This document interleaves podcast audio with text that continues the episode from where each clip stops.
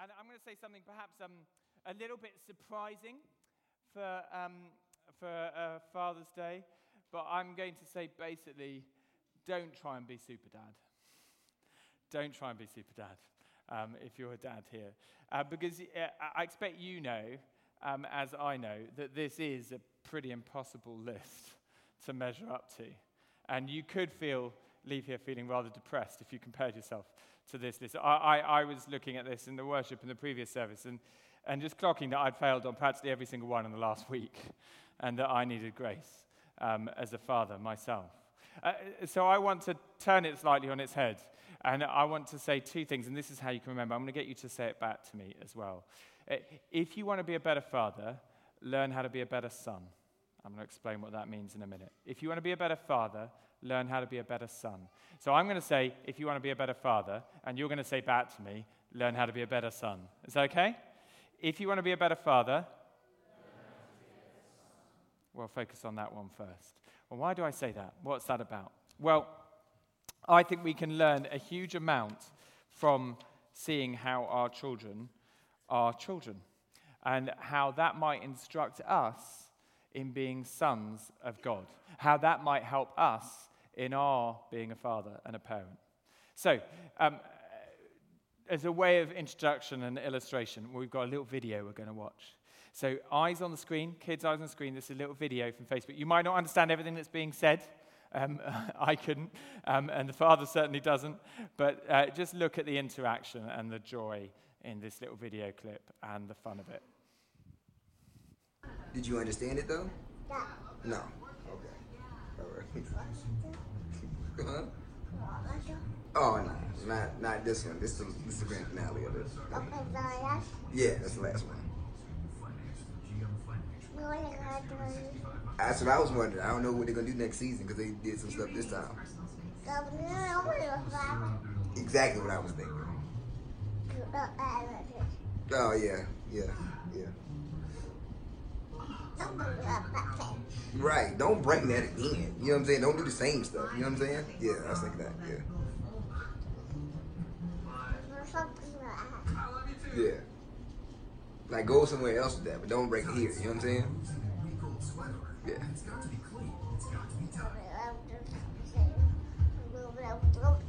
That's what I said. And then it was like, ah, ah, ah, ah, you know what I'm saying? And I was like, what in the world? But don't do that here. You know what I'm saying? Yeah.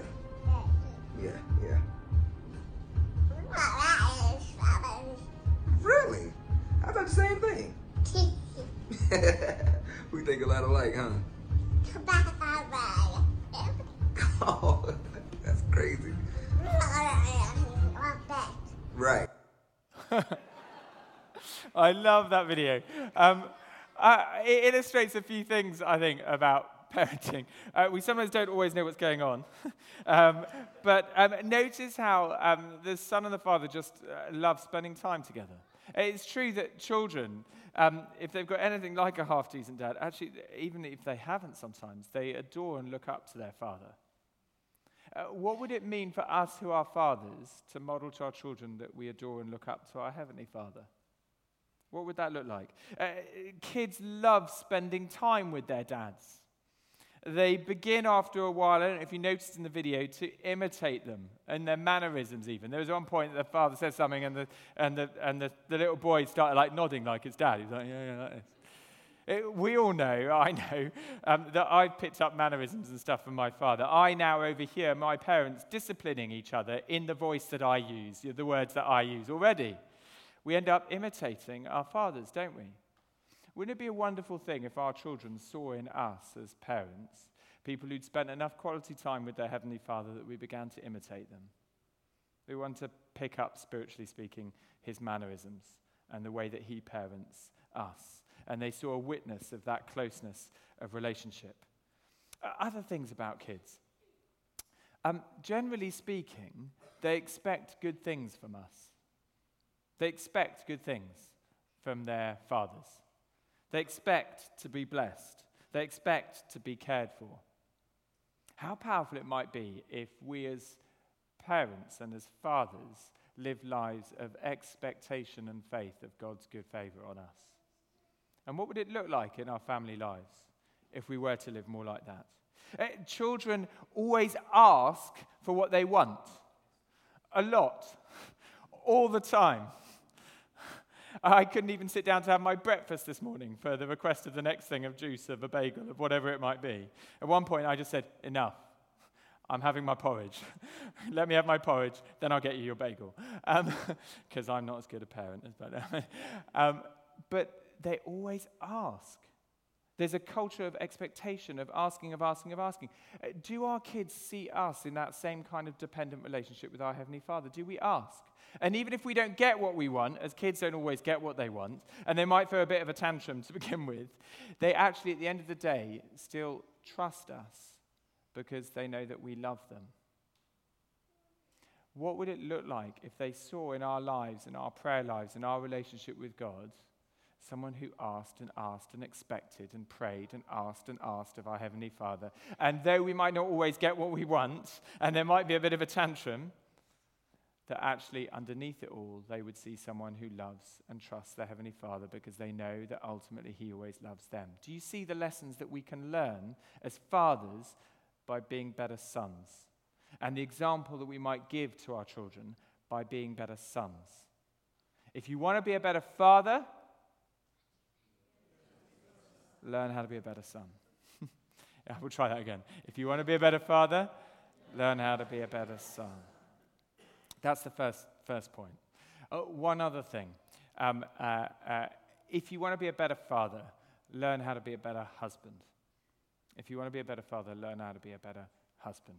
The reason I say that, and I, I know even as I say that, life, marriage doesn't always work out in this life as we'd wish it would, and that there's hurt around that. But listen in to the advice from Scripture about loving relationships and what we can learn about them from them. This is where I slightly stitch up the, um, the dads, the parents, the husbands amongst us. This is what it, it says in um, Ephesians chapter 5, and this is the message version.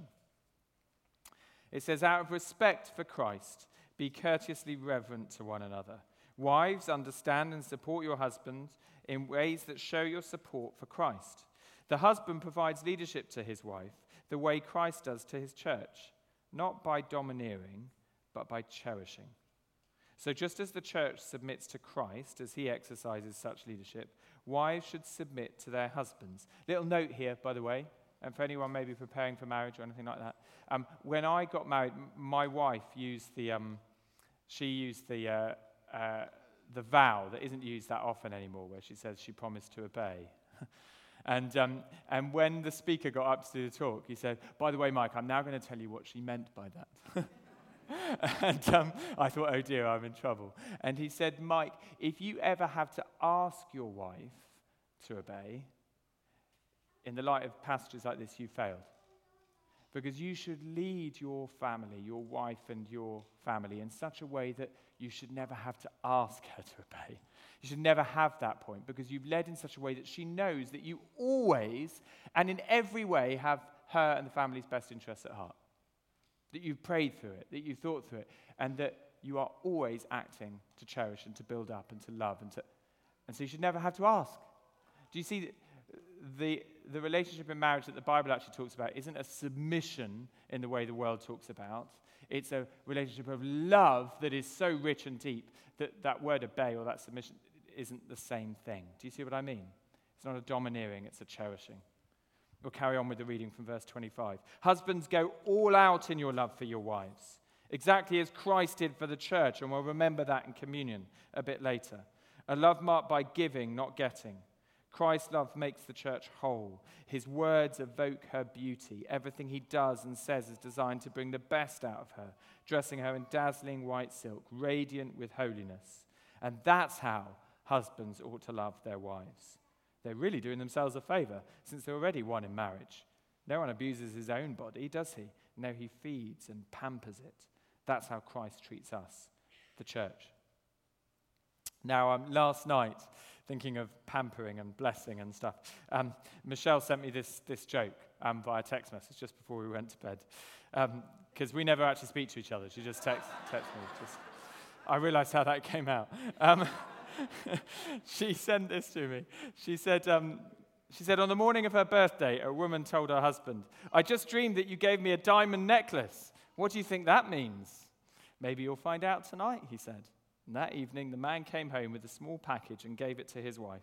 She ripped off the wrapping paper and found a book titled The Meaning of Dreams.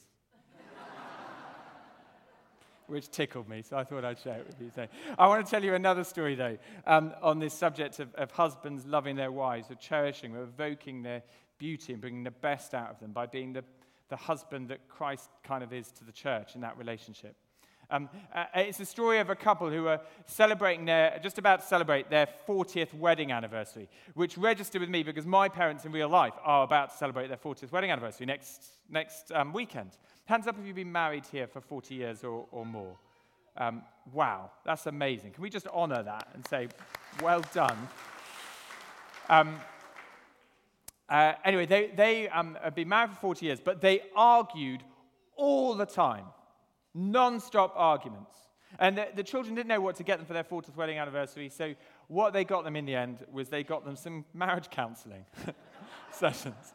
And they paid for some marriage counseling for them. And um, they uh, eventually they agreed to go on this, and they argued all the way to the counselor. And they were arguing as they went into the marriage counselor's office. They were arguing as they sat down. They argued throughout the hour-long session with the marriage counselor, and he didn't know what to, he'd never seen anything like it.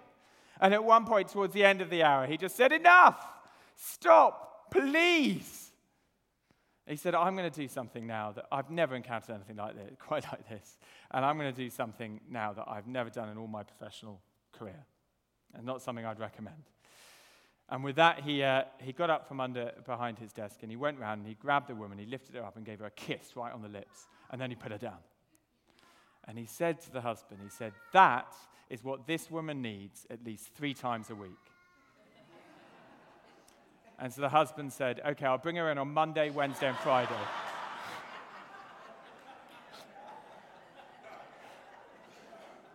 I love that story. I've heard that story so many times, but I could keep hearing it. Um, he got the wrong end of the stick. It's meant that's what, that's what he was meant to do to her three times a week for kids who are listening and wondering what's going on. Um, this passage says to us, and says to us as husbands, that we are to cherish that we are to go all out for in our love of our wives. Giving, not getting, serving, making her feel whole and holy, beautiful and radiant, bringing the best out of her. Love her like that, it says, and you'll be loving yourself too. Provide generously for her. Love her daily. People sometimes talk about falling out of love. I want to say, don't, don't fall out of love. Love is something you do every day to keep marriage alive and healthy and vibrant. And so, learn from this passage in your relationships with one another, in your relationships with your wife. I can't tell you the number of times uh, that perhaps I've given Michelle a kiss or a cuddle in front of the kids or something as they were growing out, and out the corner of your eye, you see the kids, and they're staring at you, and they're smiling. When they get a bit older, they go, ugh. but when they're young, actually, they look to that, they see that, and they get security from it. You can see it happening right there in front of your eyes that their security is being built by the way that you love your wife. Husbands, you will teach your children how to love and be loved by loving your wife well. If you love your wife well, you will be an even better father to them. If you want to be a better father, be an even better husband. Learn how to be a better son, learn how to be a better husband. We'll get there eventually. You know what I mean. Those things are really important and they're really practical. And as I say, if we can learn how to be a better son and model to our children the relationship with God that they're meant to have, and also, actually, the number of times in my parenting where I've messed up and I found myself praying a prayer something like this.